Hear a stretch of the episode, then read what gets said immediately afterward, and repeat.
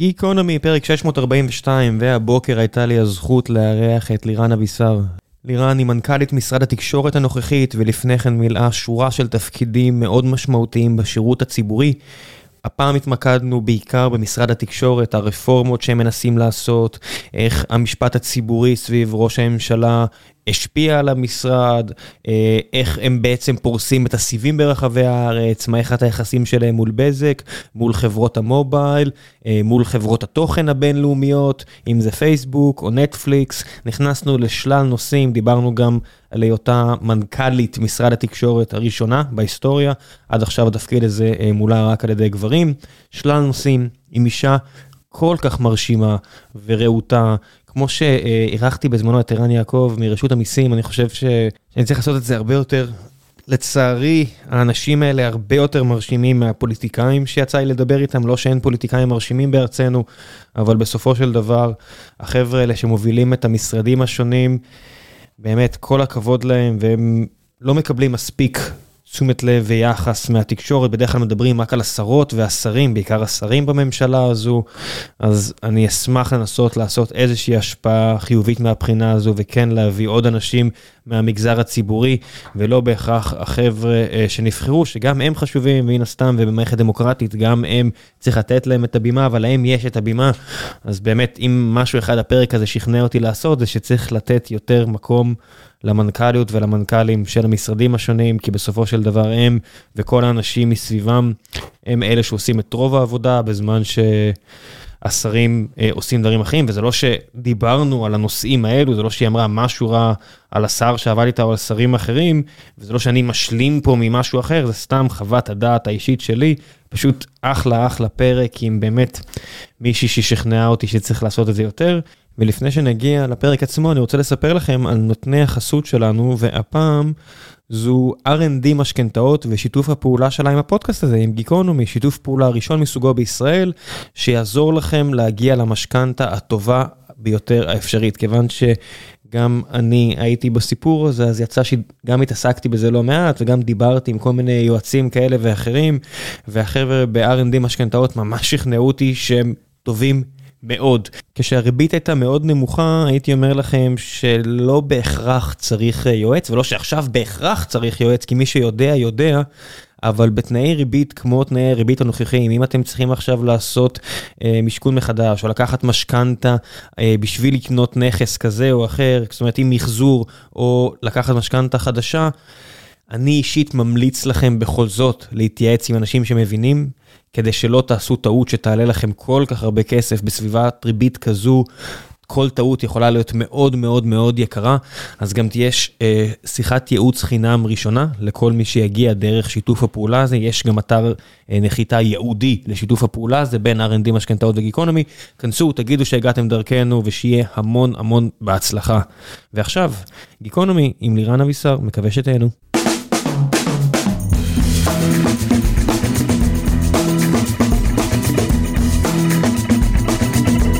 גיקונומי פרק 643 והבוקר יש לי את הזכות לארח את לירן אבישר, מנכ"לית משרד התקשורת, בוקר טוב. בוקר טוב.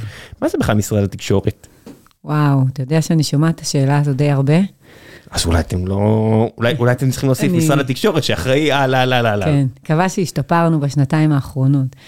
משרד התקשורת אחראי על תשתיות התקשורת במדינת ישראל, שזה הפכו להיות תשתיות דרמטיות וקריטיות. אגב, בכל מחקר שאנחנו עושים, אנשים מגבילים אותם למים וחשמל.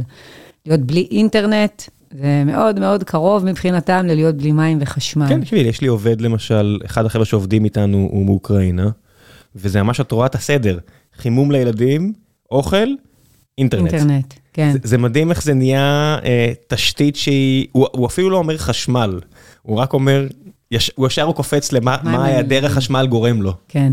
אני, אנחנו מצאנו את זה כבר מספר שתיים.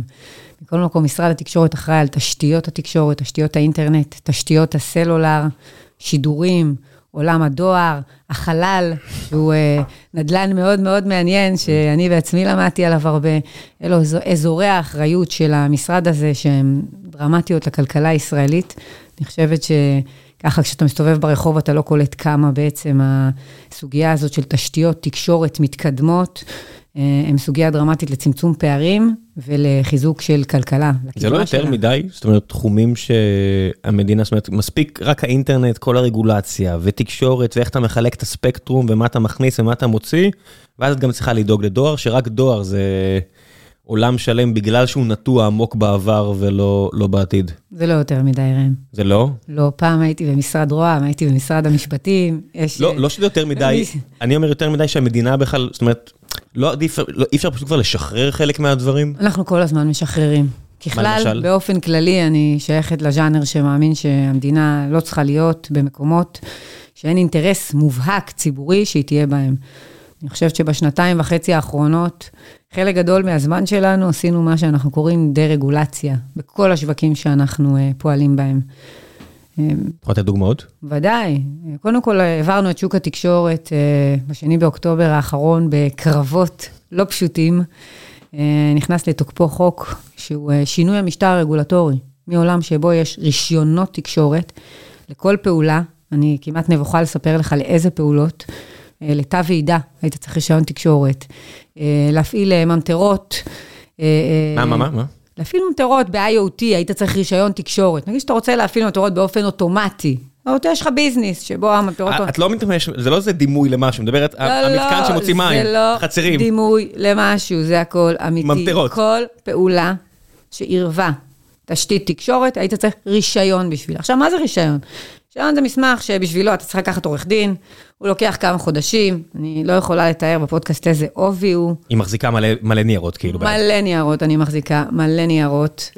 והכנסנו אותם למגרסה. עברנו ממשטר של רישיונות למשטר של היתרים.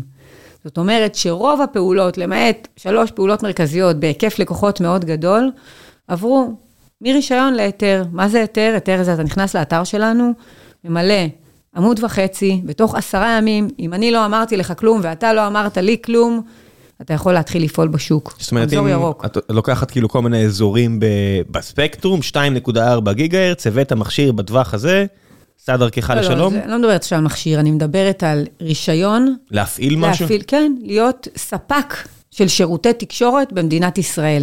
אנחנו נכנסים לעולם ה-IoT. כן. נתתי כן. קודם דוגמה מעולם החקלאות.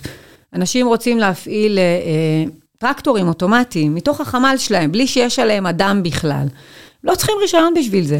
הם לא צריכים רישיון, הם נותנים שירות עסקי לחקלאים שרוצים להתקשר איתם. למה הם צריכים רישיון בשביל זה? צריכים היתר לפעול.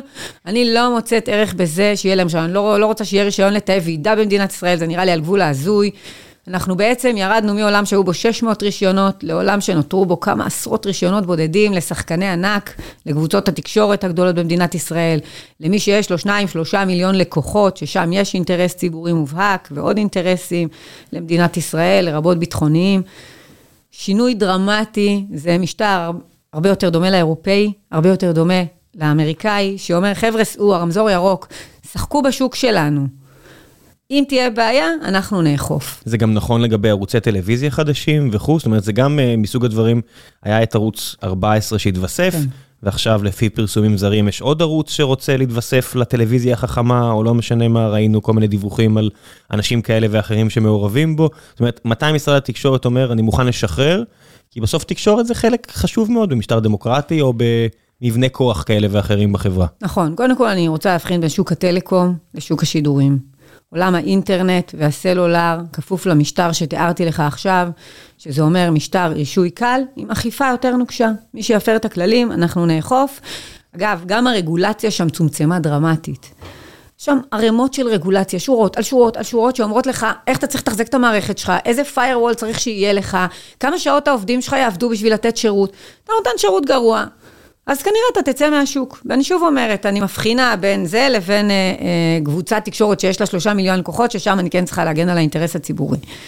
אז כל זה, הכללים האלה, למעשה צמצמנו אותם בצורה מאוד משמעותית ודרמטית, ועברנו למשטר, אחרי דה-רגולציה מסיבית, והרבה קרבות אגב, בתוך הארגון.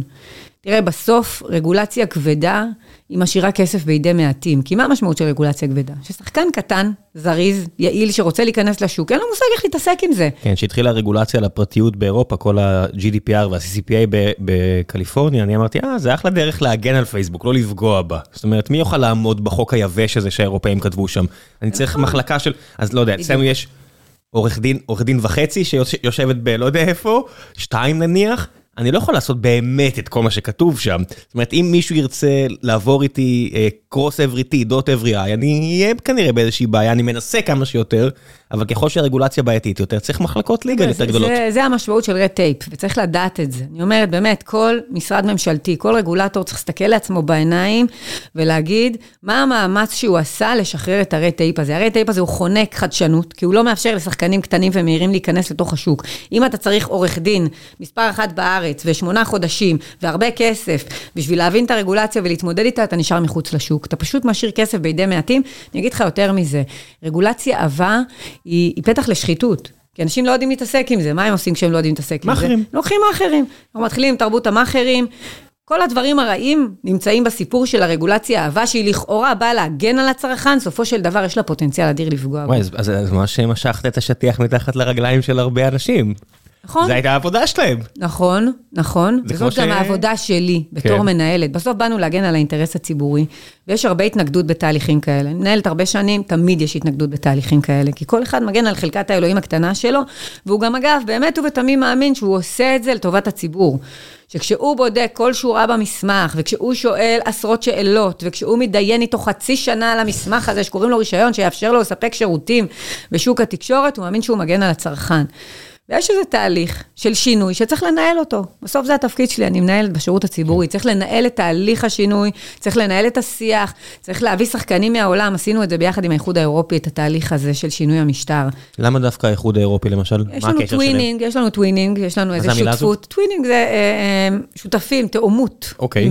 תאומות מקצועית, אוקיי, twinning, מהמילה תאומים. אוקיי. אה, במקרה הזה יש לנו אותה עם האיחוד האירופי, עם איטלקים והונגרים, יחד, צוות של איטלקים והונגרים, מולנו. שכל אחד לומד מהשני את הדברים שבהם בעיקר, האמת לאמיתה, שהאיחוד האירופי אה, רוצה אה, להקנות למדינות העולם את ה-best practices שלו בשביל לעשות האחדת שווקים. זה מדינות שכל מה שדיברתי עם יזמים איטלקים, ויצא לי כל פעם, כל מיני, מכל מיני סיטואציות, הם לרוב... עוברים את הגבול ממילאנו למינכן או לשוויץ, בגלל כמה שהרי טייפ באיטליה מקשה עליהם. מטורף. זו מדינה שכמעט בלתי אפשרי לעשות בעסקים, לפחות מהתחום שאני מכיר, ואני גדלתי כמהנדס מערכות תקשורת, זה, זה התחום שאני הייתי, אה, ונורא נורא קשה לעבוד שם. כן, יש לי הרבה השגות. מאיזו בחינה? אה, על האיטלקים. אה, על מה שהם עושים. גם על הרגולציה, גם על השירות הציבורי, אבל גם מזה אתה לומד. זאת אומרת, יש לנו איטלקים, יש לנו גרמנים ויש לנו אה, הונגרים בשותפות הזאת, והם מביאים את הפרקטיקות של האיחוד האירופי, של ה-EU, הפרויקט ממומן על ידי ה-EU, וה-EU עבר למשטר הזה. מרישיונות להיתרים לרוב המכריע של השוק. עשינו איתם את התהליך הזה, אגב, עכשיו אנחנו עושים איתם תהליך דומה על הפלטפורמות הדיגיטליות, על שאלת הרגולציה, על המרחב המקוון.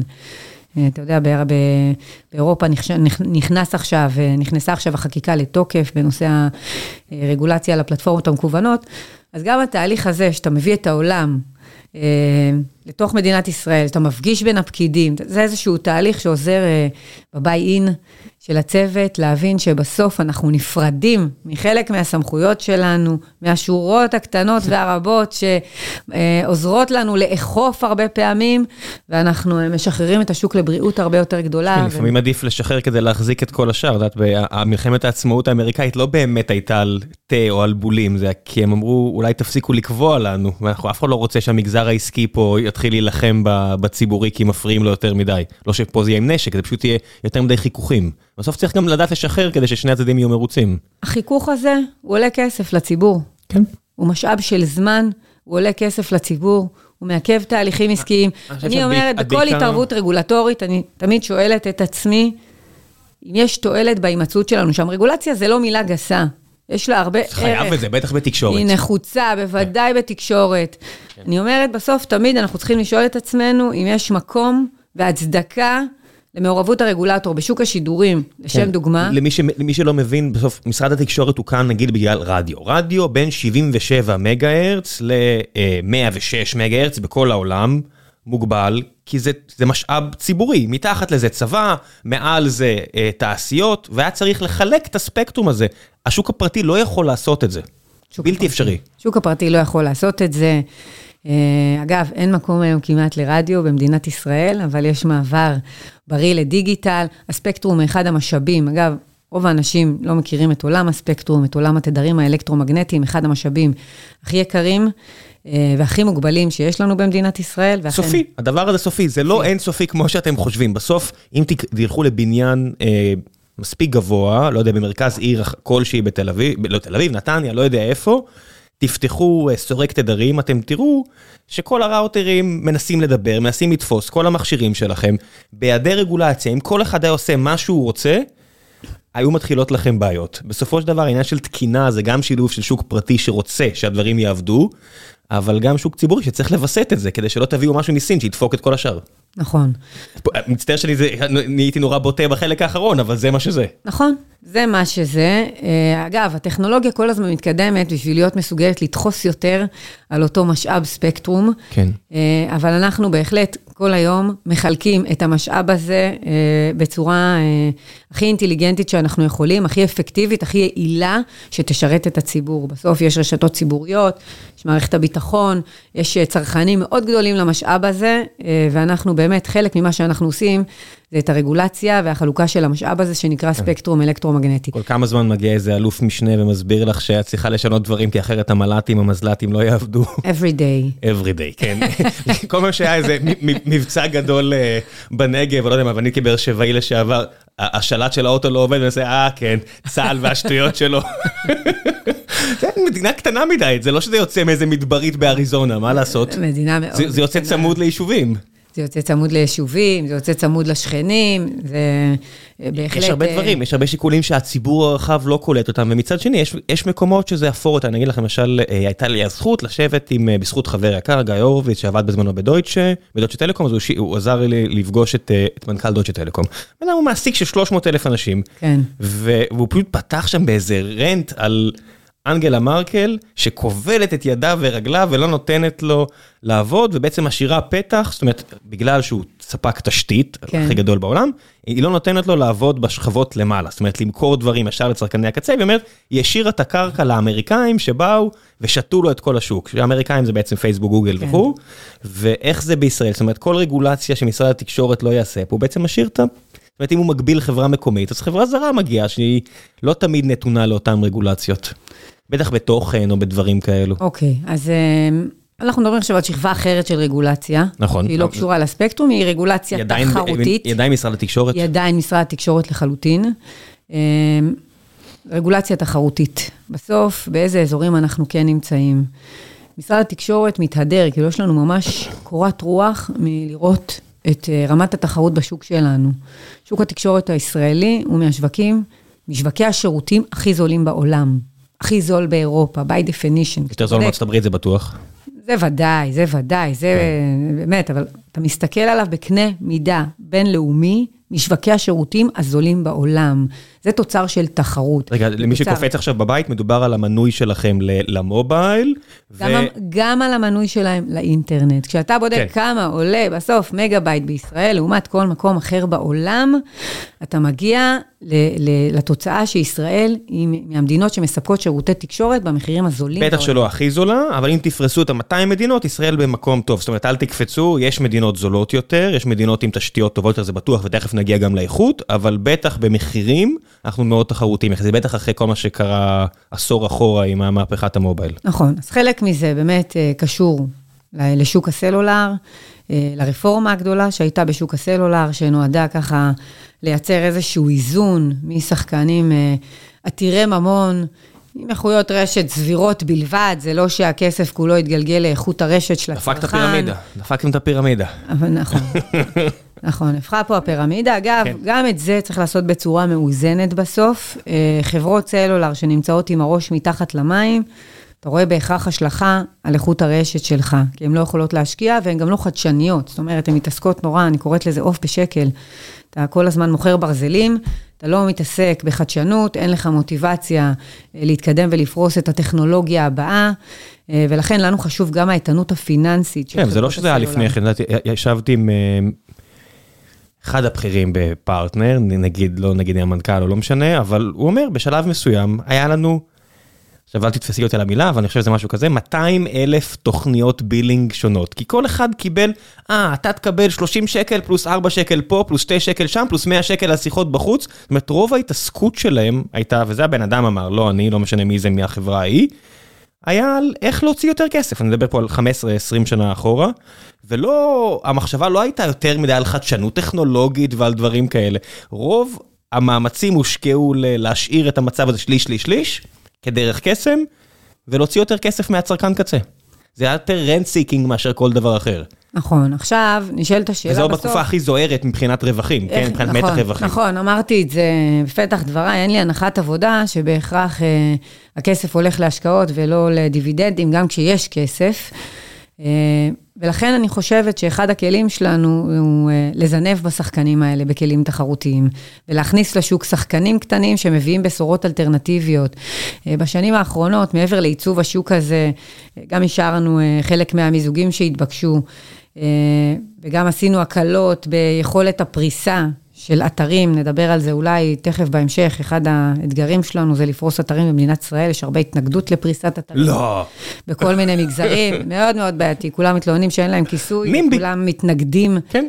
לאפשר פריסת תשתיות, אה, מסיבות של קרינה וכולי, אני אשמח שנאמר על זה. תכף, זה נושא מספיק חשוב שתכף נגיע כן, אליו. תכף אה, נאמר עליו מילה. בסוף, בשנתיים וחצי האחרונות, משרד התקשורת תפס את עצמו לא רק כמי שמקצה תדרים במכרז, בשביל להביא, במקרה הזה, טכנולוגיית הדור החמישי בסלולר לקדמת הבמה במדינת ישראל, אלא גם מי שמעודד חדשנות. על גבי הדור החמישי בסלולר. אנחנו השקענו ביחד עם רשות החדשנות כ-25 מיליון שקל בשנתיים האחרונות בחברות צעירות שהביאו אה, מודלים לפריצת דרך של יישומים על גבי הדור החמישי. מה, מה, מה, רגע, מה אמרת עכשיו? השקענו 25 מיליון שקל 25 מיליון שקל כמדינה- במגוון. כן, כמדינה. עם ישירות בחברות ישראליות ש... בחברות ישראליות שהביאו רעיון אה, בשל ומשכנע אה, ליישומים על גבי אפליקציית הדור החמישי. אני רוצה להגיד מילה על הדור החמישי בסלולר, לטובת המאזינים. בסוף הדור החמישי בסלולר מביא מהירות גלישה חדשה, אה, הוא מביא אה, מהירות השעיה אפסית, הוא מביא יציבות מאוד גדולה, ונשאלת השאלה בכל העולם, מה עושים עם זה? מה עושים עם זה? כמה פעמים? מישהו התקשר אליי ואמר לי, תגיד, מה? מה- מה- מה- מה נעשה עם זה? וזה איזשהו use case, ואני אומר לא נשמע לי שצריך. תשמע, זה, זה מאפשר לך אה, איכון אפס. היום איכון במטרים, מחר יש לך איכון אפס. בסוף נשאלת השאלה, מה ה-Waze הבא?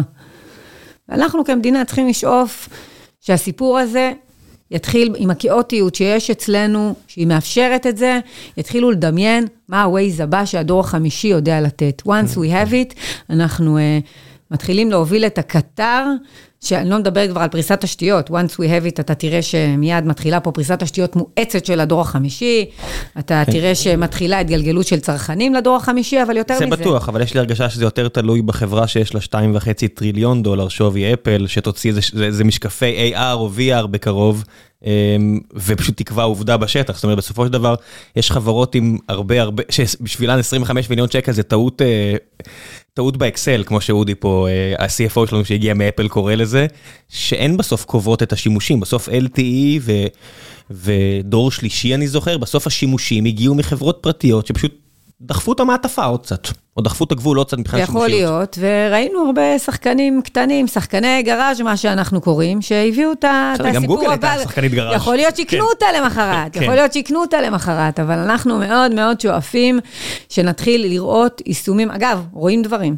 יש דברים, אנחנו עכשיו במסגרת ההשקעות האלה שעשינו, יש לנו שחקנים שמחברים לאחור אה, את האמבולנס לחדר הניתוח, שאתה כבר יכול להעביר קבצים כבדים אה, מהאמבולנס של מה שקורה לחדר הניתוח. יש לנו בעולם הכבאות, שאתה יכול לראות, אה, בגלל המהירות, אתה יכול לראות את השריפה בשנייה שהיא מתרחשת, ואז להגיב אליה במהירות הראויה. יש לנו כאלה אפליקציות של תביעה בים. יש מגוון רחב של אפליקציות שמתחילות להתפתח במדינת ישראל, אפליקציה של ניהול רמזורים. ניהול רמזורים חכם שמפנה פקקים. תחשוב על העולם האלטרנטיבי הזה, שבגלל המהירות שהתמונה עוברת לאחור, הרמזור יכול להתחלף, והוא מקדים את עצמו ל... ל כל המצלמות שפרוסות בישראל עכשיו, בלי ששמנו לב, זה אתם?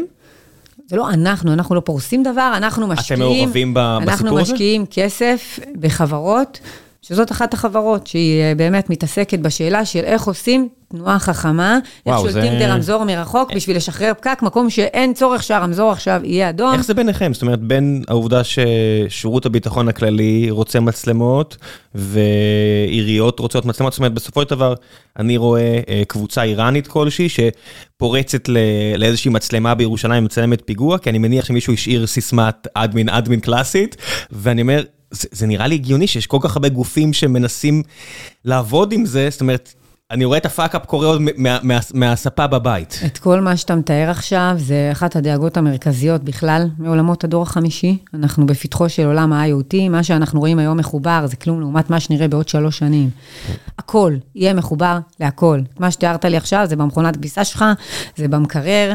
המכונת כביסה שלי הרבה פחות מפחידה אותי. מהמכונה שכרגע, לא יודע, אימא שלי אולי מחוברת אליה או דברים כאלו, כי בסוף יש תשתיות שהן קריטיות, והמקרר במכונת כביסה שלי זה יהיה מבאס. אבל אם המילקי יהיה חמוץ, זה פחות יבאס אותי מאשר רמזור שפתאום עובר בשנייה הנכונה, או לא יודע מה, או תשתיות קריטיות וזה- יותר. על זה אנחנו יכולים לדבר, על הרכבים האוטונומיים. כל יום המחר, אחד הסיכונים שלהם, זה גם, ה, זה גם מה שקראת לו קודם, אני לא אחזור על זה, וזה גם הסיפור של אבטחה. שאלות מאוד מאוד קרדינליות בעידן הדור החמישי ובעידן ה-IoT. אתה בוודאי יודע טוב ממני, אנחנו לא עוצרים, לא, לא עוסקים בלעצור את הטכנולוגיה, אנחנו עוסקים באיך לפתח את מנגנוני ההגנה בסייבר, בטכנולוגיה, משהו שמאוד מאוד מעסיק אותנו. זה גם משרד התקשורת? אנחנו עובדים עם מערך הסייבר הלאומי על הדבר הזה, ואנחנו מתעסקים בהגנה על תשתיות התקשורת יחד עם שירות הביטחון הכללי במדינת ישראל. אז רגע, לפני שנגיע למשרד עצמו, וממש דברים שרציתי לשאול בסוף על איך משרד מתנהל, אני רוצה לחזור לעניין של הפריסה.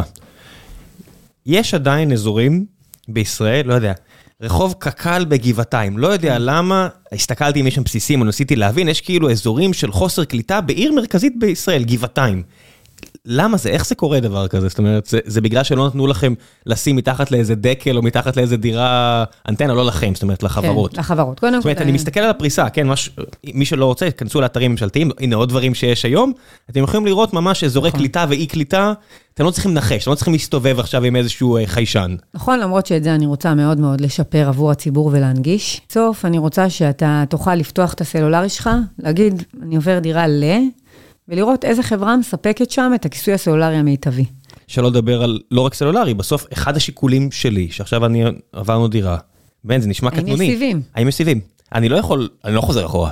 זה לא- אני לא, אני לא, יודעת, זה כזה, אני לא חוזר לירקות. זה לא לא, כן, זה לא עובד. קטנוני- זה לא קטנוני בעיניי. אני לא יכול, אני- שמעת, שהגעת לפה אמרת איך, איך חברה עובדת מהבית, זאת אומרת, אמרת, "תראה, איך אתם לא עובדים במשרד? כי ברוב העולם יש תשתיות, וגם בארץ כבר אני יכול לעבוד מהבית בנוחות. תיקחי לי את הסיבים, אני, אני נהיה אזרח ממורמר מאוד. לא, לא לוקחת לך. שאלו אותי אה, שבוע באיזה כנס של המגזר הערבי, אם תנופת פריסת הסיבים תיפסק בגלל חילופי השלטון. אמרתי, אף אחד לא מוציא את הסיבים מהקרקע, אני לא רואה אף אחד שיש לו מוטיבציה לעשות את זה. אנחנו תכף נגיד מילה על סיבים, אבל נישאר דקה בכיסוי הסלולרי. כן. בסוף, אה, אני רוצה שלציבור הישראלי יהיה יכולת להגיד איפה הוא גר, אם יש לו שם סיבים, ואם יש לו שם כיסוי סלולרי, ומי נותן שם כיסוי סלולרי מיטבי. אגב, זו חלופה אדירה לרגולציה, כי היא מזנבת בשוק. כשאתה מסתכל בגבעתיים ורואה שלחברת סלולר אחת יש כיסוי ולשתי האחרות אין, אתה, אתה מכתיב משהו לגבי הצרכנים שלה, נקודה. יש צרכנים שיבחרו בחברה אחת שמספקת להם שירות יותר טוב באזור. עכשיו, דיברנו על רגולציה. כיסוי סלולרי הוא מעוגן ברגולציה. זה לא... מה, זה, מה זה אומר? זה אומר שהן לא יכולות להחליט שהם לא ייתנו כיסוי סלולרי אה, בגבעתיים. הם צריכים לכסות, בכל פעם יש מכרז, הם מקבלים תדרים, צריך לכסות בדור 4, הם יודעים שעד תאריך, ווטאבר, פברואר 23, הם צריכים להגיע לכיסוי של 99% ממדינת ישראל. עד כמה הרגולציה נשענת, זאת אומרת, ותכף אני אגיע למקומות שהם הרבה פחות פריבילגיים מגבעתיים ותל אביב, אבל אני מסתכל למשל על אזור המרכז, אני עובר פה לפעמים ברחובות פה בבניינים מולנו, ו-no offense to you, הדברים נראים כמו איזה קולקטה, זאת אומרת כבלים מחוברים בבנדלים כאלה, דבוקים לקירות, בניינים שעולים מיליוני דולרים, כל דירה בהן, ממש.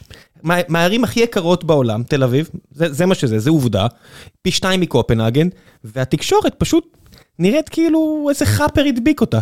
זאת אומרת, עד כמה הרגולטור נותן לשוק הפרטי לעשות מה שהוא רוצה, ועד כמה הוא אומר, תקשיבו, זה לא הגיוני הדבר הזה. אוקיי, קודם כל, הלוואי שתל אביב הייתה האתגר שלי בסיפור הזה, אני ברור לי מציעה שיש שאנחנו... מקומות יותר אה, גרועים, ותכף נצא החוצה לכפרים נצא ולערים. למרחב הכפרי, כן. למגזר הערבי, אבל אני, למגזר אני מסתכל, הבדואי. דבר ראשון, על מה שקורה פה, זאת אומרת, עד כמה בכלל תראה, הרגולטור היום- רוצה להיות מעורב. היום אה, התקנות קובעות שבונים בניין חדש, חייבים להשחיל בו את הסיבים. יהיו מובלים, יהיו סיבים, הם יעברו בפנים, והם ייכנסו את הדירה שלך ואתה לא תראה שום דבר מבחוץ. האתגר הוא עם בניינים ישנים. מקום שיש פה בניינים ישנים, שאין בהם מובלים, שלא השחילו בהם, לא משנה אם זה נחושת או סיבים, אז באמת עושים את ההשחלה הזאת בצורה חיצונית. השאיפה היא שהיא אה, תיראה כמו שצריך, יש תקנות גם על הנראות. אה, האם זה תמיד קורה? רוצים כסף, יש מלא קנסות בחוץ. זה אני, זה אני לא יכולה לומר, אבל זה, זה בגזרתה של הרשות המקומית, גם אז הנראות בואו של נלך הדבר הזה. למקומות, באמת אמרת, האזורים, הערים הערביות, לא כפרים, כי זה בדרך כלל ערים, ואירחתי פה אה, יזם ערבי שעובד ב- באחת הערים, הוא מתמקד עם המוצר שלו, אדם דוקטור שיצא מגוגל, ומגיע למקומות עם תשתית של אה, אפריקה. כן. זאת אומרת, זה, זה מה שזה, הוא באמת עובד גם באפריקה וגם בערים ערביות, והוא פותר את אותן בעיות. תראה, ראם, אני אגיד לך שבקדנציה שלנו, כל סיפור הפריפריה היה בנפשנו, משתי סיבות. סיבה אחת שבסוף, אנשים שגרים בפריפריה, הצרכים שלהם בעולם התקשורת גדולים משלי ושלך. כי כל הנגישות שלהם לשירות ציבורי, אמ, כל עולם הפנאי שלהם הוא יותר מצומצם. אה, כל סיפור הפקקים, כשהם צריכים לנסוע שעתיים לעבודה, גם אנחנו נוסעים לא מעט, הם לפעמים שלוש. הגישה שלהם לתעסוקה, כל הדברים האלה בעיניי מחייבים אותנו בשביל היכולת לצמצם פערים ולהשתלב בכלכלה, אה, להסתכל על הפריפריה. בתל אביב, אנחנו הלכנו למודל שהוא מודל כלכלי. אמרנו לבזק, תבחרי איפה את רוצה לפרוס, אנחנו לא נכריח אותך בפריסה אוניברסלית. את תגידי לנו מה את רוצה, מה כלכלי לך. היא בחרה, היא בחרה 82 אחוז ממדינת ישראל בסיבוב הראשון, לפרוס אותם בסיבים. נתנו לה עד 2026, להערכתנו היא תשלים את זה ב-2024, ותכף אני אסביר למה. את השאר אמרנו, אנחנו, המדינה אחראית. רגע, אמרת עכשיו, בזק כאילו יש רק שחקנית אחת, אבל פרטנר גם פורסת סיבים, לא? הן פורסות בשוק חופשי. אז למה דווקא בזק? זאת אומרת, כי מה... אנחנו כמדינה חייבים בסוף לדאוג שלכל אדם, בכל מקום, תהיה תשתית מתקדמת, בלוחות זמנים שנקבע. יש שוק חופשי בשוק התקשורת, פרטנר יכולה לפרוס, ו-IBC פורסת, יש שוק חופשי בתקשורת וכולם יכולים לפרוס. אבל בראייתנו כמדינה, אגב רגולציה ואינטרס ציבורי, אני חייבת להבטיח שבסוף לכל אזרח, בכל מקום, תהיה תשתית תקשורת. הלכנו לבזק, היא האינקמבנט שלנו, מה שאנחנו קוראים, ואמרנו, היום יש לה חובת אוניברסליות. אנחנו מבינים שחובת האוניברסליות מייצרת תוצאה לא כלכלית מבחינתך. אנחנו מוכנים למשוך את חובת האוניברסליות, תגידי לנו את מה כלכלי לך.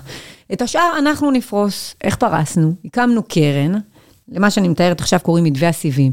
הקמנו קרן, שאליה כל חברה אה, מזרימה 0.05% מהכנסותיה שקשורות לאינטרנט. באופן... זה חמישה אחוז מהכנסות או... או- איך? 0.05%. זאת אומרת, אחד לחלק 20 מאחוז אחד? נכון. אוקיי. היא מזרימה לתוך הקרן, כשאת כל הכנ... את, את, מהכנסותיה שקשורות לאינטרנט, בצורה ישירה או עקיפה. הקרן הזאת, בכל שנה יש בה 80 עד 100 מיליון שקל, והקרן הזאת פורסת את האזורים שבזק לא בחרה, שהם באופן מפתיע המגזר החרדי, המגזר הערבי, הבדואי ביישובי אה, ספר? ויישובי ספר.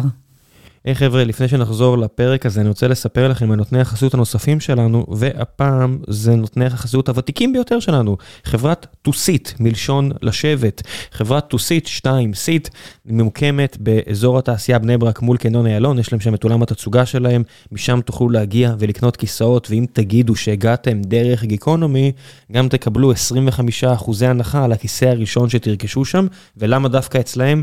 מעבר לכך שהם חבר'ה מאוד נחמדים ויעזרו ואני סומך עליהם אישית, וגם יותר מ-100, לפי דעתי זה כבר 150, אה, ממאזיני הפודקאסט שהגיעו והשתמשו בהטבה הזו אה, ורכשו שם כיסא, גם אני יושב על כיסא שלהם. יש לנו כמה כיסאות כאלה גם במשרד, אני מאוד מבסוט עליהם, יש כיסאות שהם מייצרים פה בארץ במפעל שלהם, יש כיסאות מיובאים, הם יכולים להתאים את הכיסא הנכון לגב ולטוסיק ולארנק שלכם, דברו איתם, המלצה אישית חמה מאוד ממני, חברת טוסית, גם אם אתם צריכים כיסא אחד בבית לעבודה מהבית, או שאתם צריכים עכשיו אלף כיסאות, כי עברתם משרדים ואתם חברה משמעותית, הם מסוגלים לעמוד בהכל, והם עובדים עם כמה מהחברות הגדולות במשק, אז אתם לא תהיו הראשונים שהם יעשו את זה עבורם. לכו לשם, המלצה אישית ממני, חברת 2-Seat, ועכשיו בחזרה לפרק. את, ה, את הקרן הזאת הוצאנו מיד, מיד, ממש בשנה הראשונה, למכרז. למה מדינת ישראל מתחייבת? זאת אומרת, לא יודע מה, אני מסתכל על מקום כמו כפר הנוקדים, איזה עשרה קילומטר מערד, באמצע שום מקום, במדבר שם, מדינת ישראל, רק בגלל שיש כמה אנשים שרוצים כן, לעשות מקום, צריכה כן. לשים תקשורת? כן, כן. היא מתחייבת לכל אזרח, בכל מקום במדינת ישראל, כולל מזרח ירושלים, מתחייבת לכל מקום. מזרח ירושלים, הבאתי אותו כדוגמה לאזור מאוד מורכב לפריסה. כן, שם זה לא הריחוק, אלא... כל מיני אתגרים. כל מיני אתגרים, תראה, יש כן. מגוון גדול של אתגרים בפריסה, באזורים הפריפריאליים שתיארתי. אוקיי? זה יכול להיות אתגר טופוגרפי, זה יכול להיות אתגר של ביקושים. לא שווה לך לפרוס שם, כי אתה לא רואה ROI על ההשקעה שלך. הקרן נועדה להשלים את המרווח הכלכלי. היא נועדה, זה מכרז. אנחנו אומרים לחברות, תגידו כמה אתם רוצים למשק בית, מתוך הקרן שלנו, בשביל להיות מוכנים לפרוס את האזור הסטטיסטי שלא נפרס. הם מסתכלים על כל האזורים שלא נפרסו, ובמכרז הראשון הם בוחרים מה הכי כדאי להם לפרוס ובאיזה מחיר הם מוכנים לפרוס את זה, והם מתחרים אחד באחר. התוצאה הייתה שבמכרז הראשון, מתוך קרוב לחצי חצי מיליון משקי בית שנותרו לנו, מחוץ לאזורי הבחירה של בזק, נבחרו כבר 287 אלף משקי בית.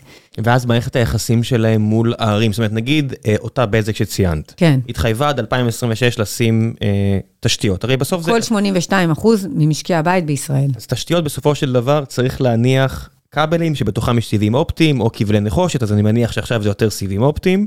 זה רע. והם מגיעים עכשיו לעיריית אה, חיפה, וראשת העיר תגיד להם, לא בא לי טוב הסיפור הזה. זאת אומרת, איך, איך, איך מה, משרד התקשורת צריך להיות עכשיו בורר בין אה, אה, ראשת עיר למנהל קבוצת B, או לא משנה מה, שהוא לוחץ, היא מתגוננת, זאת אומרת, איך זה קורה? כי בסוף יש כל כך הרבה שחקנים בתשתיות נכון, פיזיות. נכון.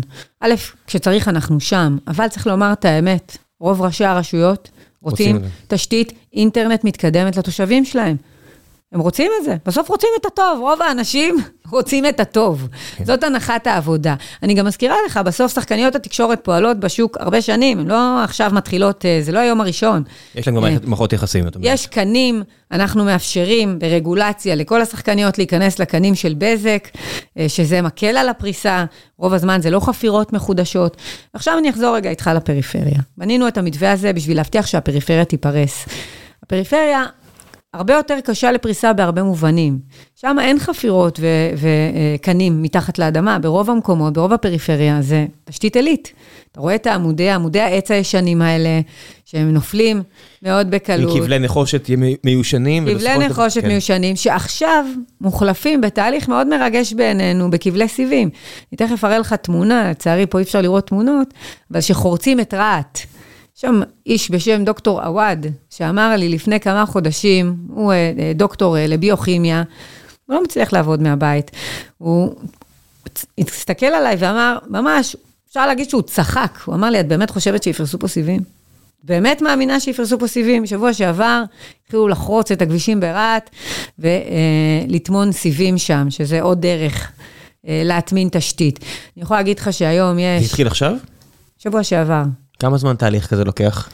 עד אוגוסט 2023, כל 287 אלף משקי הבית שזכו במכרז הראשון יהיו פרוסים בסיבים, למעט איפה שלא יצליח לנו, ואני מקווה שיצליח לנו ברוב שזה- המקומות. אני, אני לא רוצה להקשות יותר מדי, ש- אבל אה, רהט זה עיר.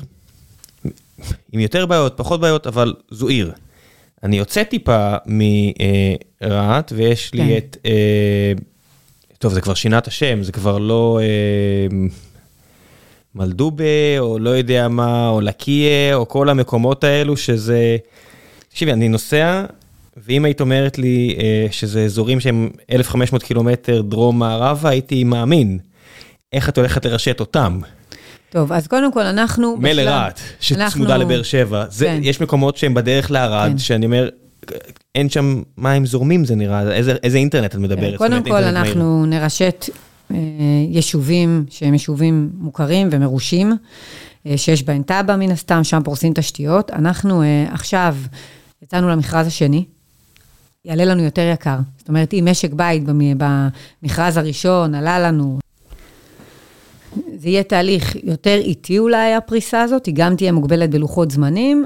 בסוף יכול להיות שנגיע לקצה, שיהיה קושי מאוד גדול אה, לפרוס אותו בתשתיות אה, אה, סיבים רגילות, ואז נשקול גם פתרונות אחרים. תשמע, תשמעי, גם- microwave וכולי, אבל גם בארצות הברית יש מקומות, מה לעשות, כמדינה ענקית שהיא מרוחקת. יש סיבה שאפל עכשיו הביאו SpaceX עם ה Starlink ואפל עם המקבילה שלהם, יש דברים שמדינה תתקשה מאוד לעשות.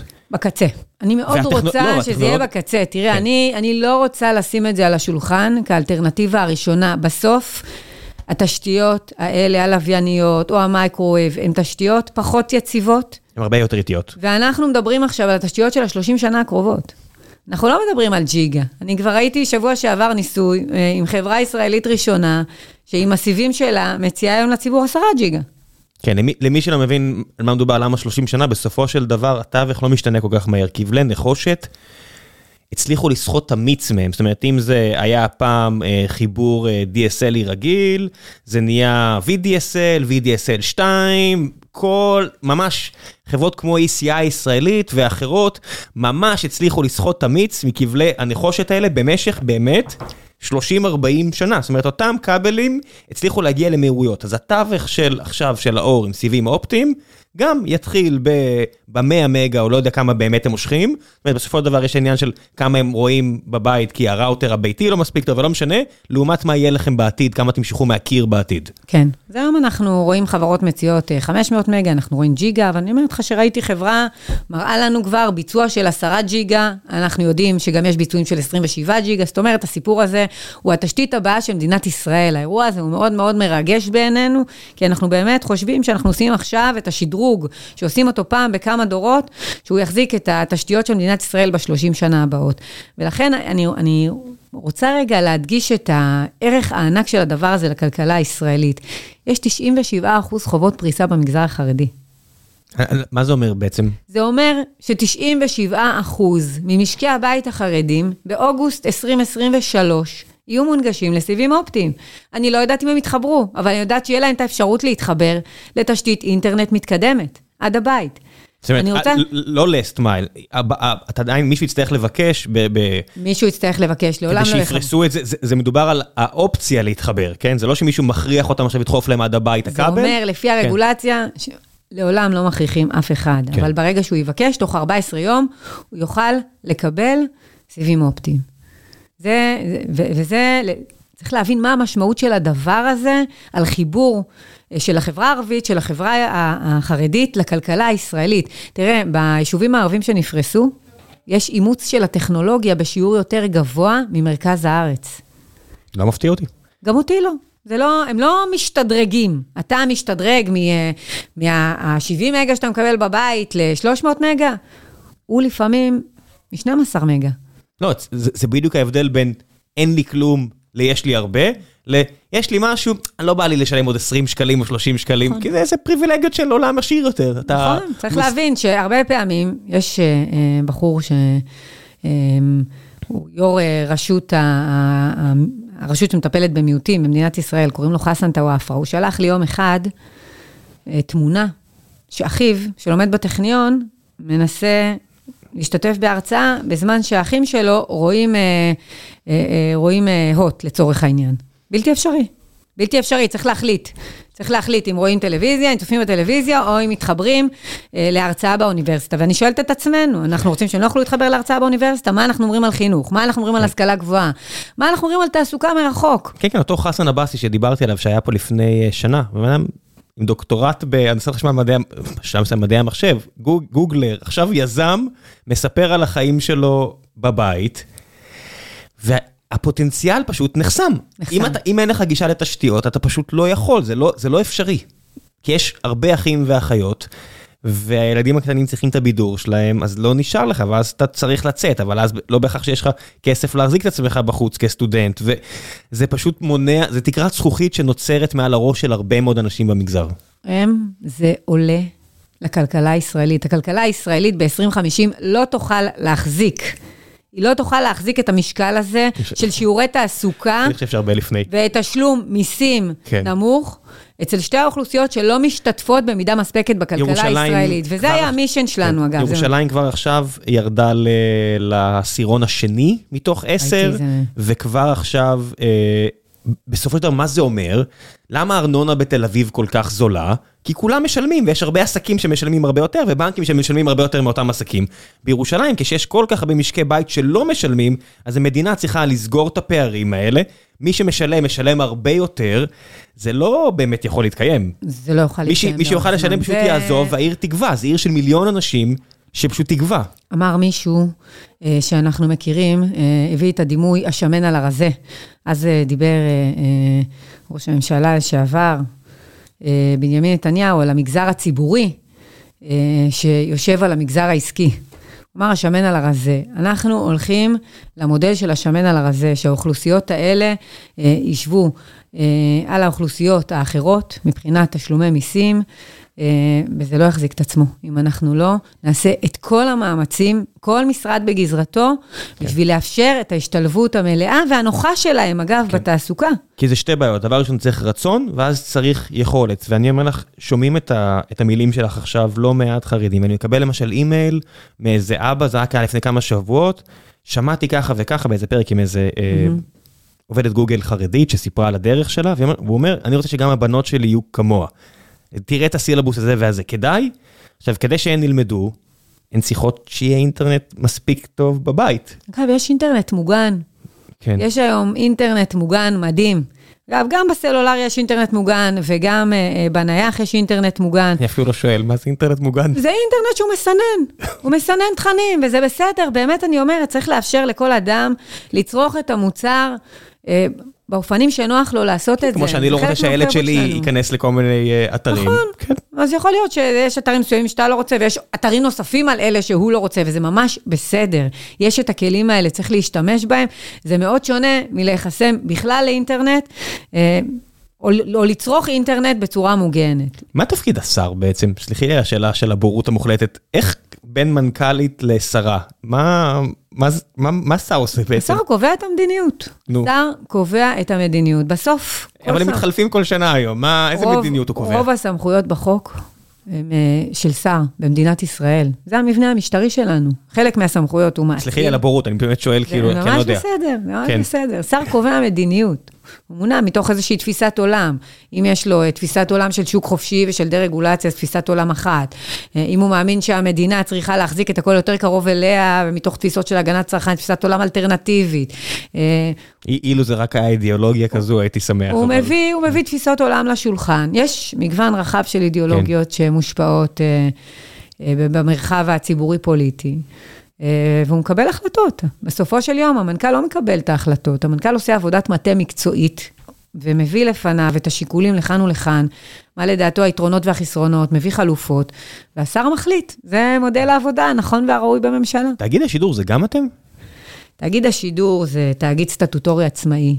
יש מודל הוא שאומר... כפוף אליכם באיזושהי צורה?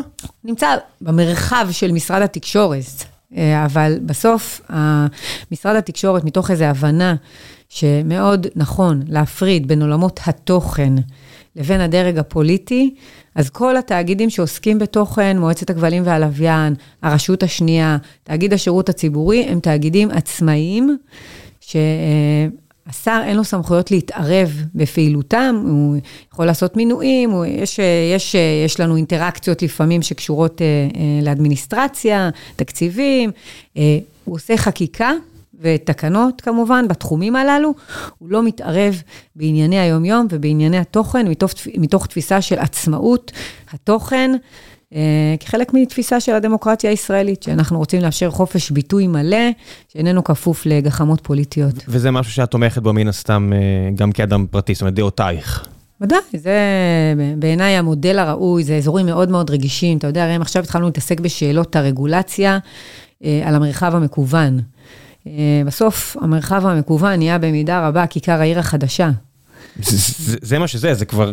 זה כיכר העיר החדשה, ואתה שואל את עצמך, מה- האם אה, אה, המהדורה בשמונה בערב היא משפיעה על הציבור אה, יותר מאשר המרחבים הדיגיטליים שהוא מצוי בהם? אני לא חושב שיש מישהו שטוען את זה. זאת אומרת, אני בטוח שזה, שיש הסכמה רווחת שזה כבר לא כך. אז היום יש רגולטור שקוראים לו הרשות השנייה, שהוא אה, מרגלץ את, ה, את המרחב, את מרחב השידורים, אבל אין רגולציה היום על המרחב המקוון בכלל. שאלה פתוחה אני- בכל העולם המערבי.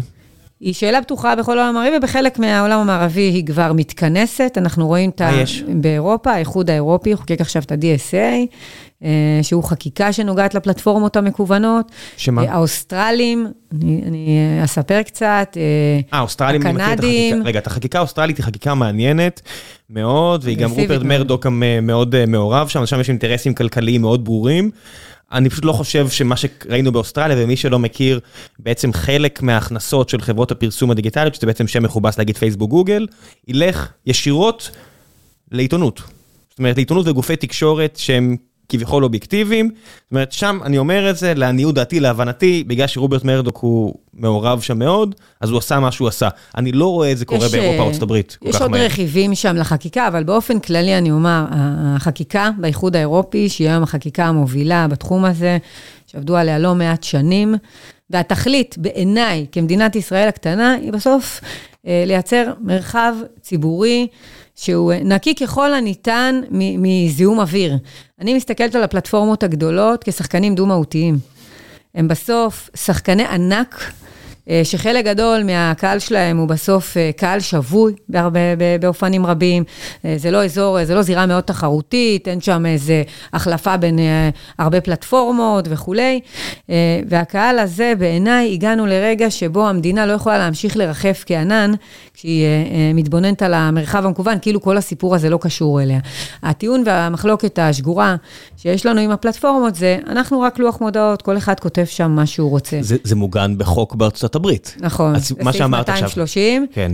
שאומר, אין לה אחריות. היא לא עורכת, אה, אין לה אדיטוריאל, אדיטוריאל. וואטאבר. סמכות, אין לה את זה, היא לא, אין לה אה, אחריות עריכתית. נכון, אחריות עריכתית, זאת היא נכון, המילה. בעברית. אתה רואה. בקשת, כן, הם עורכים את המהדורה, נכון? אנחנו לא עורכים את המהדורה. אנחנו אה, מעט אה, מתקוממים על, התפיסה הזאת. בסופו של דבר, אנחנו יודעים שמדובר על מערכות חיפוש והמלצה וקידומים.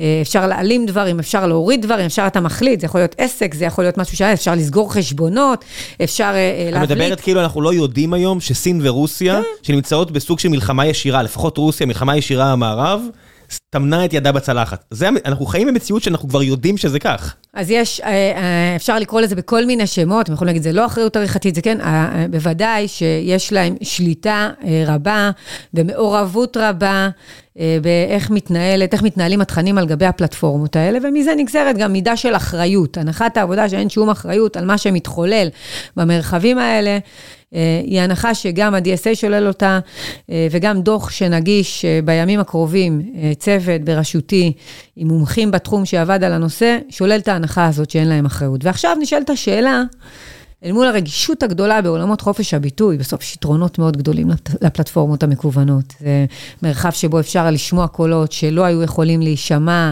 זה מרחב לחילופי דעות, זה מרחב להקניית ידע, מרחב שיש בו יתרונות עצומים שאנחנו ודאי לא רוצים אה, לפגוע בהם, ואנחנו מאוד מאוד אה, עם חרדת קודש לסוגיה של חופש הביטוי. אפילו יותר, כשאתה מסתכל על זה, זה, זה שונה מעולם השידורים. פה כולם יכולים להתבטא. לא רוצה לחנוק את המרחב הזה, ובכל זאת אתה רוצה לייצר אה, איזושהי מידה של, אה, אה, של סדר, היגיון בשיגעון, ולמנוע תופעות חברתיות שליליות שהתפתחו על גבי הפלטפורמות. לכן גם ה-DSA הולך לעולמות של שקיפות, הוא הולך לעולמות של הגנת צרכן, שפלטפורמה תצטרך להסביר למה היא עושה את מה שהיא עושה.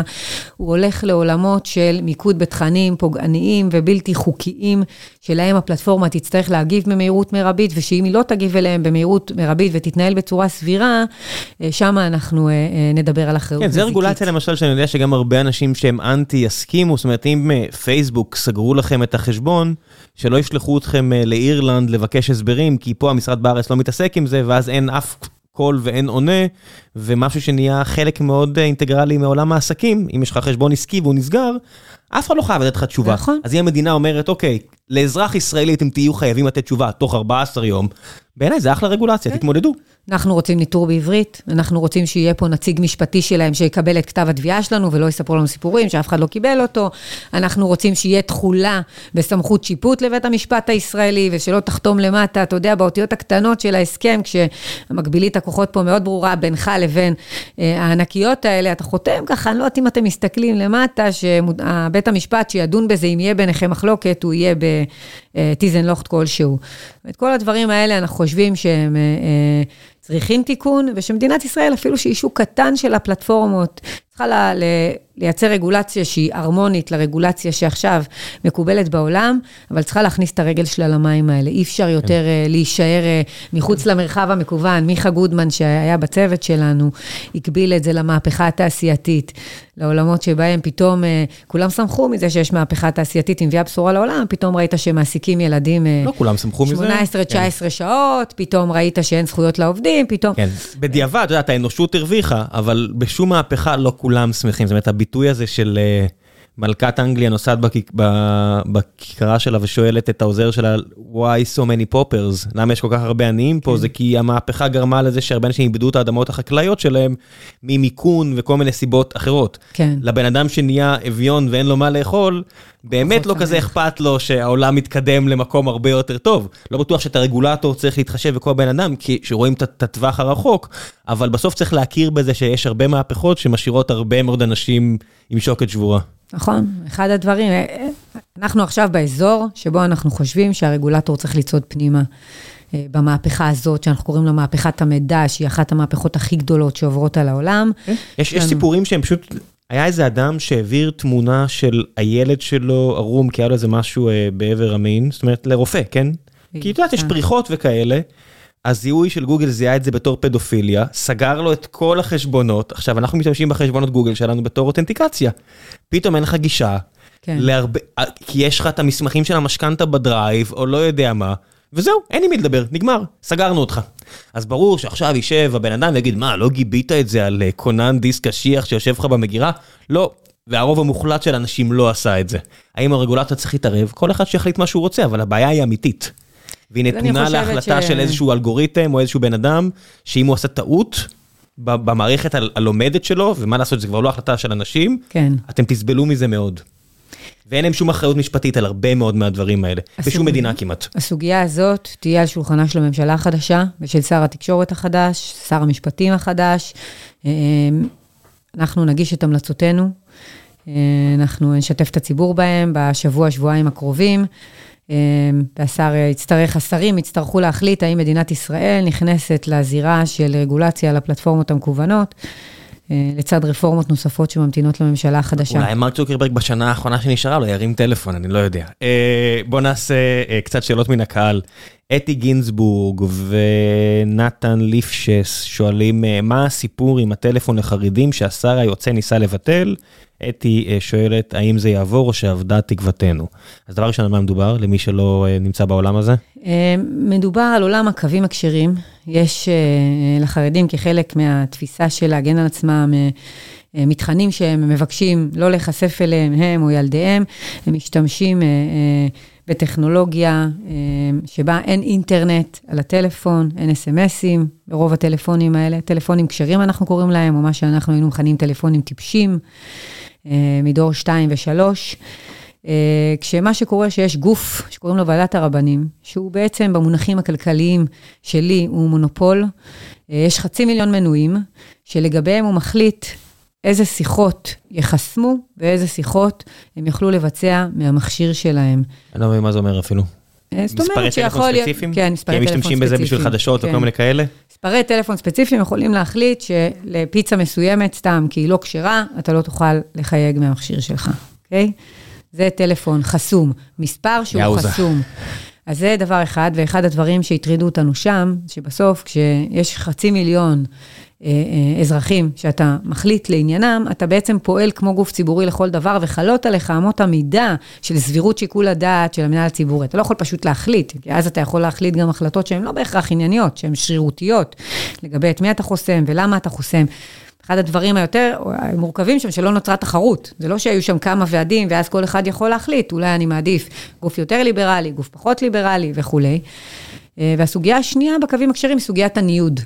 אתה יודע שאחד הכלים הכי רפורמטיביים שהביא תחרות לשוק הסלולר, זה שאתה יכול בשבע דקות, בזמן שאתה משועמם באוטו, לעבור מחברת סלולר לחברת סלולר ולקחת את המספר שלך איתך. אני עדיין זוכר את הדיונים האלה לפני כן, מה, למה הרגולטור צריך להתערב, אז מי שרוצה לעבור שישנה מספר. כאילו שלשנות מספר זה לא... עניין משמעותי. אנשים היו שולחים את ההודעות של עברתי, עברתי רשת, תמצאו אותי במספר הזה והזה.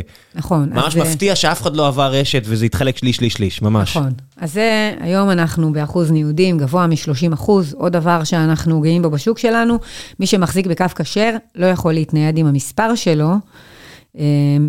וזה אה, לא יכול לעבור נגיד לטלפון חכם ולקחת את המספר שלו איתו.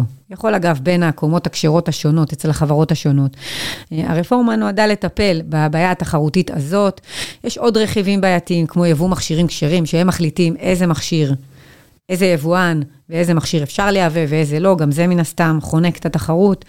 הניסיון היה לפתוח את השוק הזה לתחרות ועדיין לאפשר למי שרוצה אה, לרכוש לעצמו קו כשר, מוגן, זאת אומרת להגן על האינטרס שבבסיס המודל, שזכותך להשתמש בטלפון שאין בו אינטרנט ואין בו הודעות.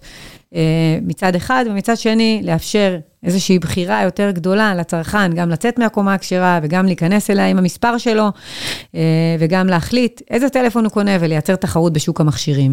שואלים זה, פה... זה הסיפור, השאלה האם הרפורמה הזאת תושלם או לא, אה, זו שאלה של מדיניות, כפי שאמרתי, ותיכנס ממשלה חדשה, הרפורמה הזאת עכשיו תלויה ועומדת בבית המשפט העליון.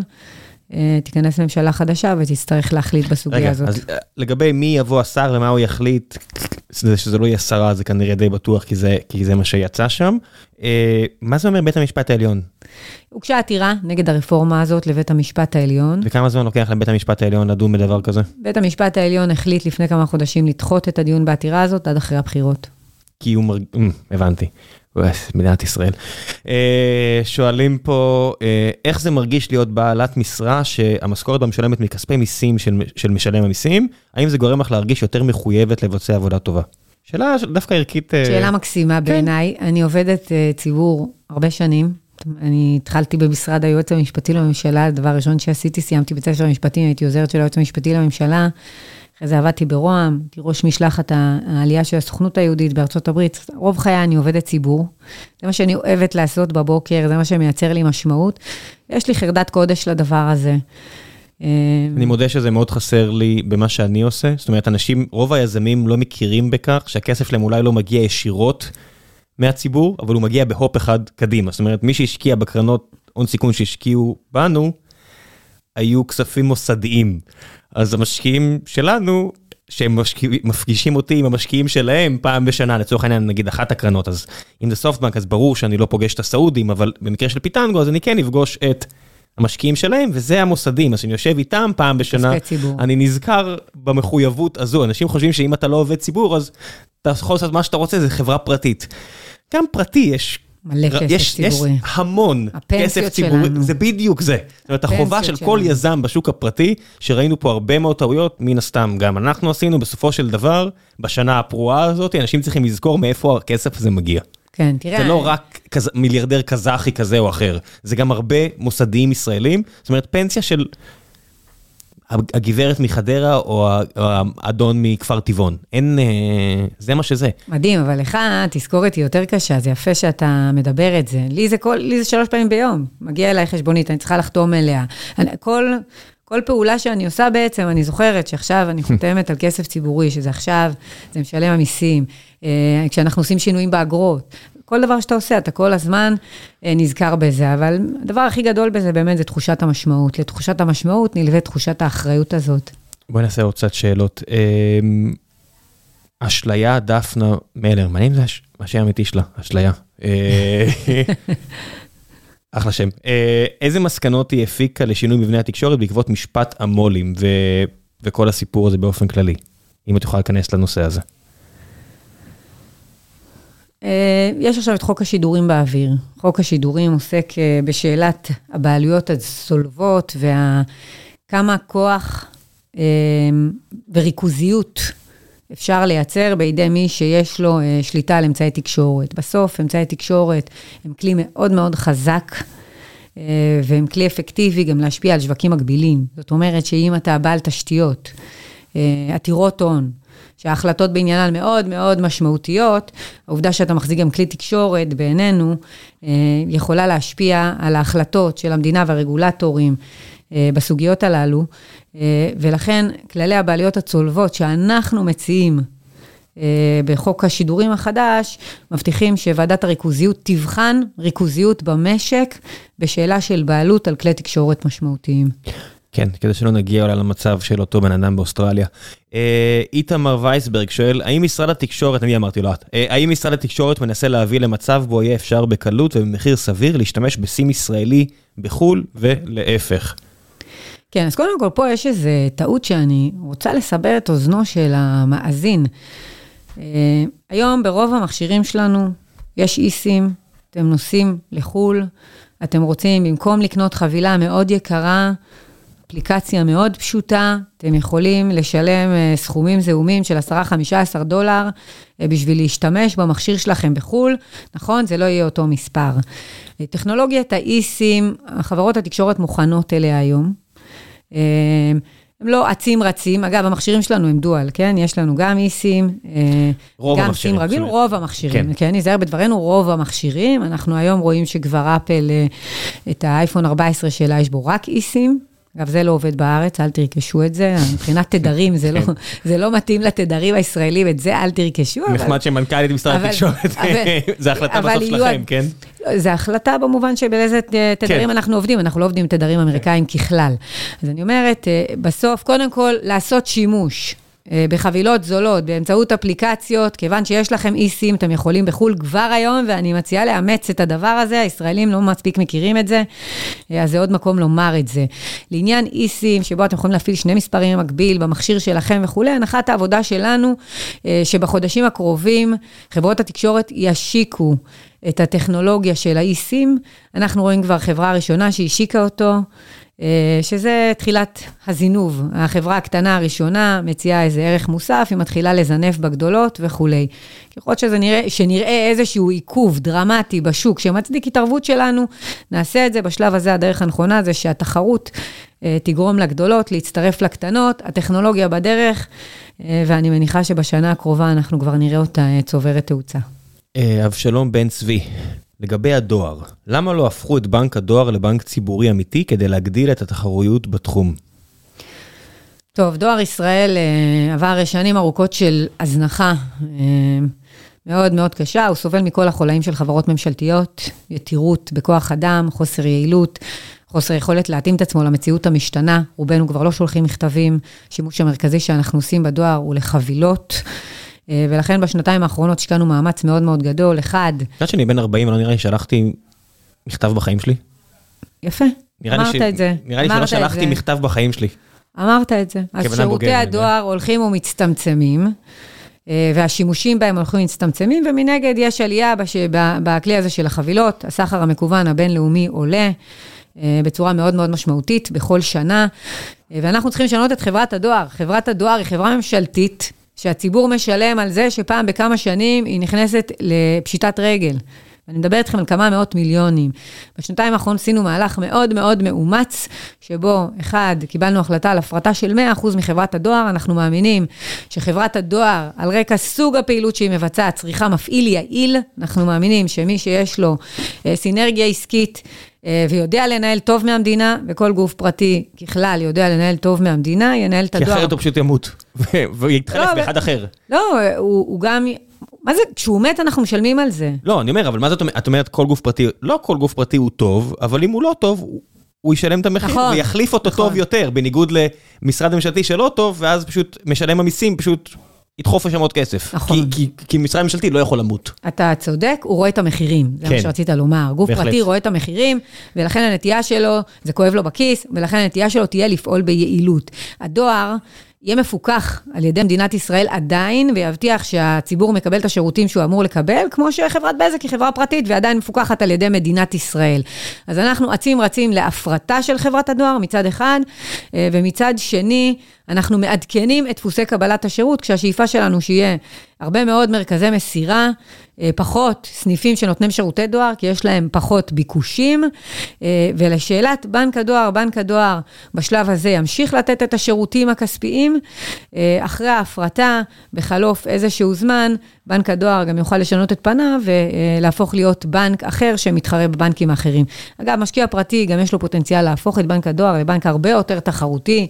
יש לו לא מעט לקוחות לבנק הזה, ולייעל ולשפר את השירותים שלו. כן, אני, אני חייב להגיד, כמי שהיה חלק ממערכת הבנקאות הישראלית, לא להמון זמן, יש פה בנקים, הבנקים בארץ הם לא שניים, זה שזה דואופול בסדר, כי זה הנתח שלהם בשוק.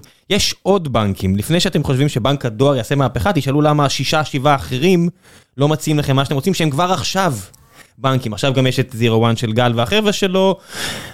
לא חסרים פה בנקים. לא חסרים בנקים, אבל... אה, בניגוד למה שאנשים חושבים, על... כמות הבנקים פה היא לא מבוטלת, אז זה לא ארצות הברית עם האלפי בנקים שלהם, לא שהשיטה שם יותר טובה, אבל לפני שמקימים, שואלים על בנק הדואר, תשאלו למה, לא יודע, בנק יהב ובנק דיסקונט וכל, למה הם לא נותנים תחרות לדואופול הזה של לאומי? אנחנו מדברים על בין 2 ל-3 אחוז מעברים בין בנקים, אני מדברת איתך על 30 אחוז מעברים. כן. בשוק הסלולר. זאת אומרת, האתגר התחרותי אה, הוא לא רק עניין של מספר מספר הבנקים שיש, אבל על הבנקים אני עדיין לא אחראית. נכון, אה, ושם באמת על היוסטור, אה, עם הבעיות שיש שם. טוב, אה, קצת שאלות לשאלה המתבקשת, מישהו פה אה, מטוויטר, עד כמה השפעה שלילית לתיקי החקירה של ראש הממשלה יש השפעה בצמרת המשרד?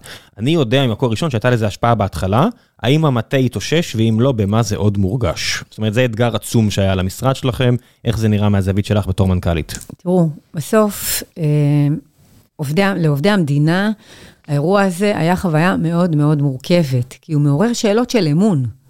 מעורר שאלות של אמון, מסתכלים עלייך והם שואלים את עצמם, את אומרת את מה שאת מתכוונת, את מתכוונת למה שאת אומרת, מה מניע אותך, זאת אומרת, שאלות מאוד מאוד, גם ביניהם אגב, זה מייצר בעיית אמון בתוך המערכת, בתוך הדרג הבכיר, זה מייצר בעיית אמון מול המנכ"ל, זה מייצר בעיית אמון מול השר, אה, ולכן חלק מהתהליך, אה, שגם הוביל מי שלפניי כבר, אה, זה לנסות לבנות מחדש את האמון הזה, ולחזור לדפוסי פעולה. אתה יודע מה הכי קל לעשות למערכת אחרי תהליך כזה?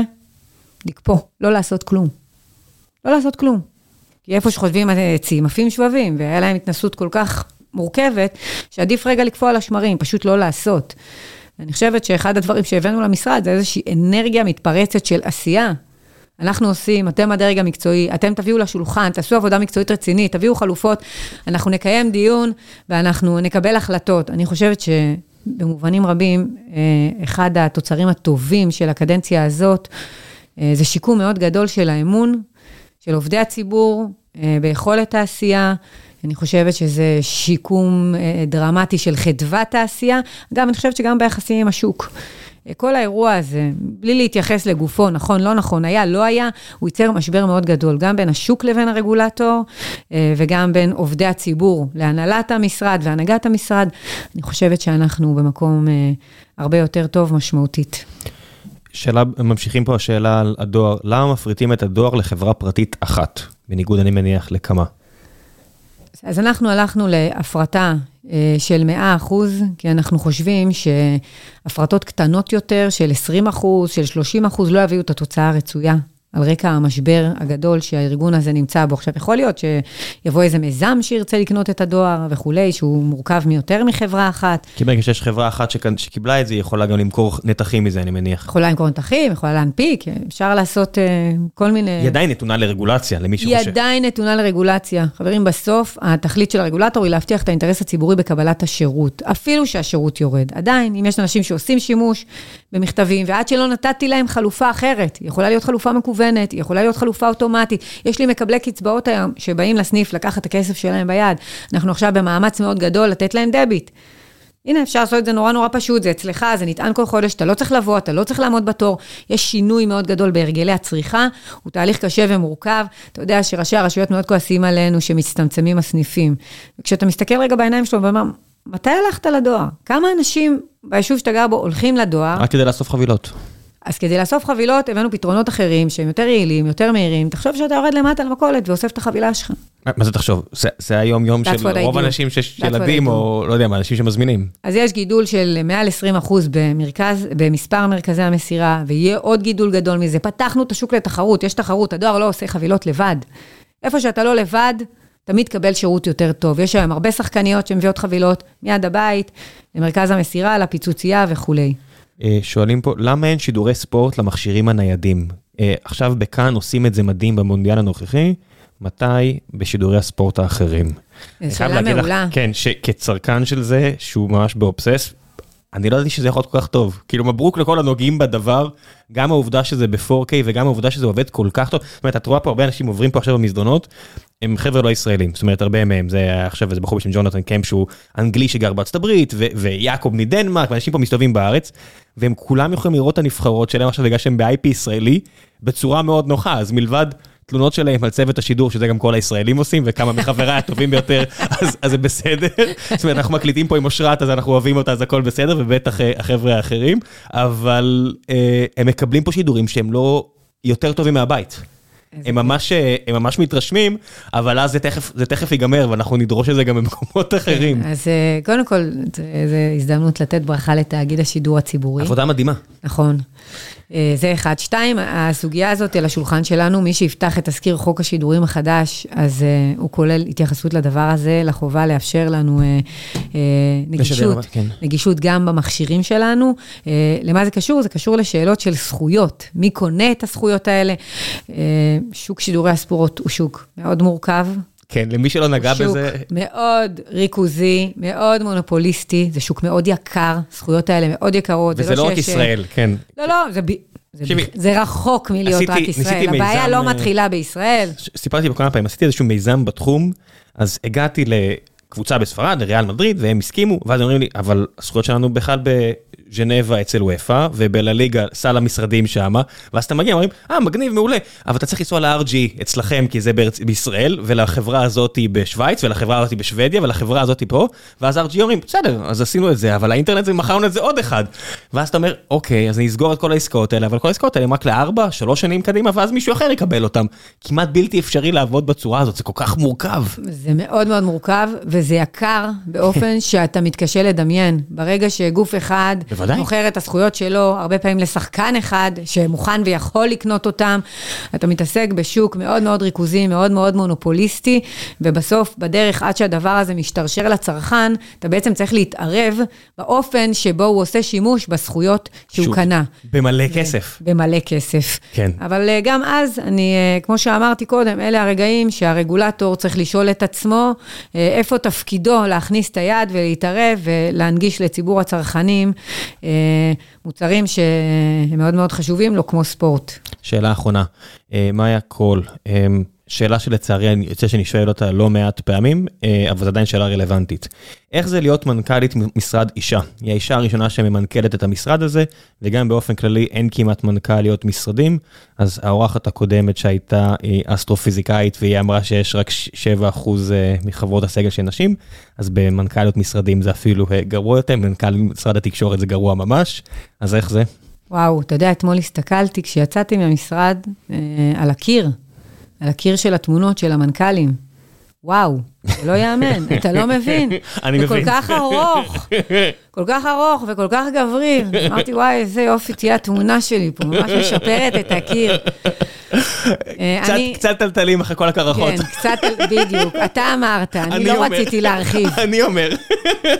אה, קודם כל, יש אה, תשע או עשר מנכ"ליות בממשלה הזאת, שזה דבר נדיר. בממשלה היוצאת. בממשלה היוצאת. אני לא יודע מתי אתם מאזינים לפרק, נדיר בממשלה היוצאת. ואדיר, אני כן. אסגיר ואספר לכם שחוץ מהפורום מנכ"לים, יש לנו כמובן פורום שהוא רק שלנו, אנשים. מה זה פורום? קבוצת וואטסאפ? כן, קבוצת וואטסאפ. ברור. וזה הפורום הכי כיפי שיש. עכשיו שהבנים יקנו, מה שנקרא. כן. עכשיו, אה, איך זה? אני מנכ"לית מהחודש השמיני בהיריון הראשון שלי. היה לי חשוב להיות מנכ"לית לפני שאני ילד את הילדה הראשונה שלי. סחטיין עלייך. פחדתי שאני אתבלבל, שאני פתאום לא אהיה בטוחה מה אני רוצה להיות אחרי שאני אהיה אימא, אבל לא התבלבלתי. יכול להיות שהייתי, אני לא יודעת. אה, ואני מקפידה על הדברים ש...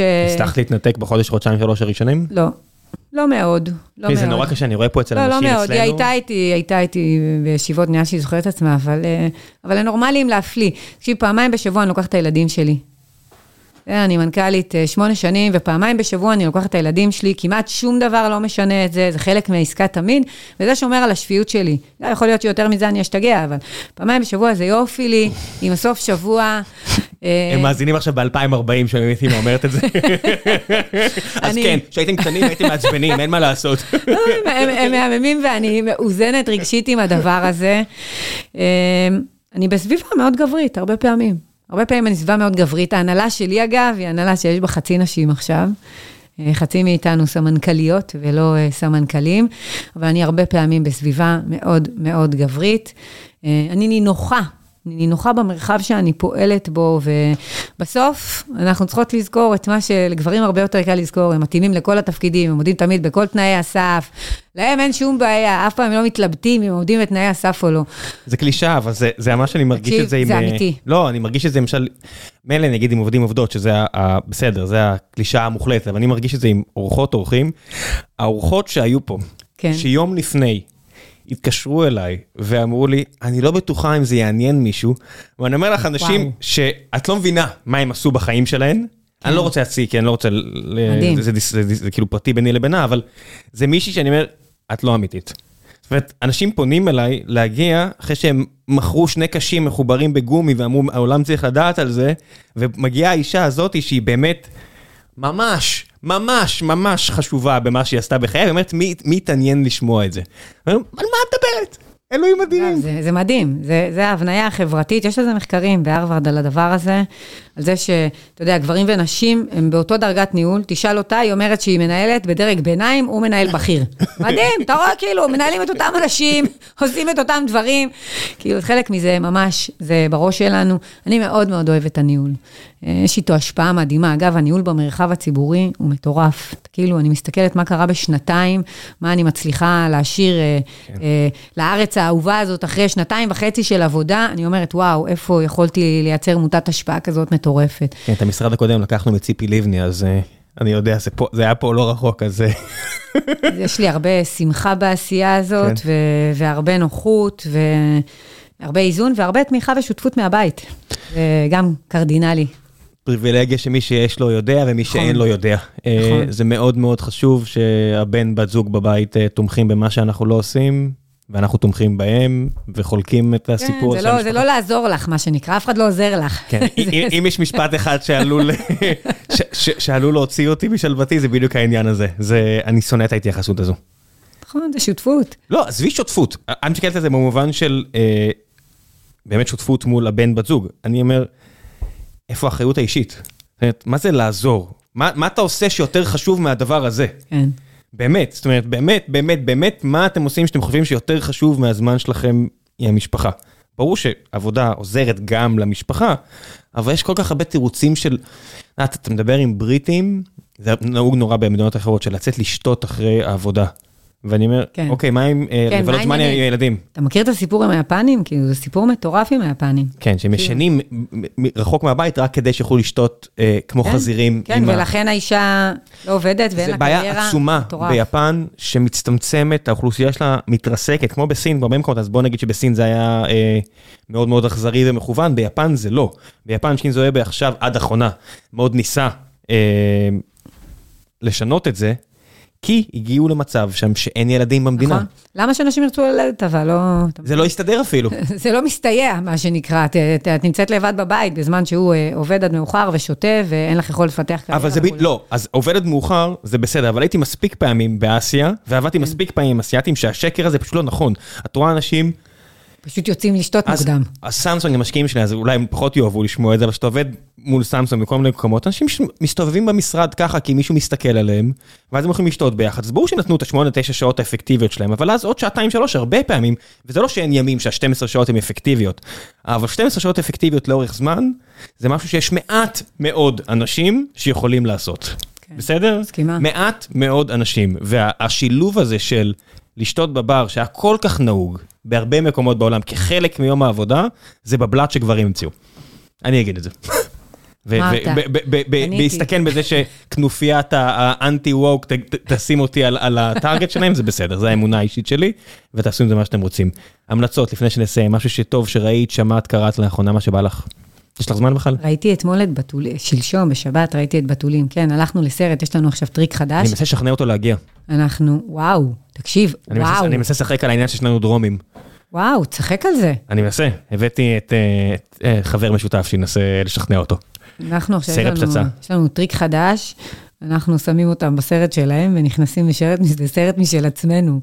אז אה, נהיה לנו mode date חדש. אז, אוקיי. אז אה, תקשיב, זו יצירה מטורפת. כאילו, הגודל זה היצירה הישראלית. כאילו, כן. באירוע בסדר גודל, בהכל, בסיפור, בצילום, במורכבות, בעומק, זה גאוני. בשחקנים, וואו. וואו, תקשיב. כן, זה... יש סרטים, ובדיוק תכף יש לנו את הפעם בשנה, אנחנו עושים אה, כזה פרק מיוחד עם אה, מבקרי קולנוע שאנחנו אוהבים, יאיר רווה ותומר קמרלינג, ועכשיו אה, קשלס יגיע, לצערי זה שוב רק חבורה של גברים, אבל זה מה יש. אה, ואנחנו מדברים על הסרטים של השנה האחרונה, ואני בטוח ש... שהיצירה הזו של, אה, של מאור זגורי תקבל את הכבוד הראוי לה. אה, פצצה, פצצה, אני לא זוכר את השמות של השחקנים, אני מצטער, אני פשוט מכיר רק את, ה, את היוצר. הם עושים שם עבודה מדהימה, אבל השחקנים מדהימים, היצירה מדהימה, הערבה מדהימה. זהו, זה. זה, זה עוד משהו, כבן אדם שגדל בדרום, מיעוט ההתייח, ההתייחסות בתרבות הפופולרית, ל, זאת אומרת, מעבר לבני אור או דברים כאלה, אין הרבה, או זגור אימפריה, אין הרבה יצירות של הדרום או הצפון. מה, זה, זה ערבה, זה מדבר, זה, אתה יודע, זה השיח על החור, זה הכל, זה הקרמיקה במטבח, גם אותי זה מחזיר לבית ילדותי, הדבר הזה. איפה גדלת? גדלתי במגדל העמק. גם, יש משהו, גם ב... לא, זה אותו דבר, זה, זה בדרך כלל הולך לפי המרחק מתל אביב. זה ה... כן, זה מאוד חזק, סיפור מאוד קשה אגב, הוא מאוד קשה ומורכב, אבל הפרטים, הצילום, סרט ברמה גבוהה. כשהוליווד כשהוליווד זה- נהיית אה, קלישאה, אז צריך למצוא את הפנינים במקומות אחרים, זה גם ישראל. כן. וגם ישראל, זה מה מדהים, בגלל נטפליקס, יש פה, אחד העובדים שלנו פה הוא צפון מקדוני, הוא אחד מהעובדים הראשונים שלנו. זה בכלל מדינה הזיה אחת גדולה, כן. והוא איתנו מההתחלה, שש שנים הוא איתי, אה, עובד איתי, והוא ראה את שטיסל. אמרתי לו, אני לא ראיתי את זה, אז אני לא, לא מכיר, אבל הוא אומר לי, תקשיב, אתה לא מבין מה יש לידך. בוא פעם הבאה שנגיע, נלך לשם. ואני אומר, אוקיי. אגב, תקשיב. הוא עכשיו מגיע ארצה היום. זה, ענק, היה לי מחלוקות אדירות עם נטפליקס בשנה האחרונה. מה זה מחלוקות אדירות עם נטפליקס? אני, אני אספר לך, אה, חוק השידורים החדש קובע שהם יצטרכו אה, לעשות יצירה ישראלית. הם הפכו להיות נטפליקס, בעצם שחקן השידורים הגדול בישראל מבחינת היקף מינויים. מבחינתנו, יש חוסר סבירות קיצוני בזה שענקיות הסטרימינג נכנסות לישראל ולא חלות עליהם חובות של יצירה ישראלית. בסוף יש ערך, שואלים איפה הרגולטור צריך להיות, יצירה ישראלית, זה אחד המקומות. יש ערך ביצירה הישראלית בעולם של שימור התרבות, המורשת, ההיסטוריה, השפה שלנו. אם אה, כולם אה, מתנתקים אה, מהפלטפורמה, לא כולם, אבל היום זה במקביל, היום זה חלופי, מחר הכל יהיה סטרימינג. מה גורל היצירה הישראלית בעולם כזה? וחלק מהטיעון שלהם, שהוא טיעון מאוד יפה בעיניי, לא שהוא פוטר אותם מיצירה ישראלית, הם יעשו יצירה ישראלית בדיוק כמו שעושות השחקניות הישראליות, כי מגרש המשחקים גם צריך להיות מאוזן ברמה התחרותית, אבל הם אומרים, אנחנו את הסיפור שלכם לוקחים החוצה.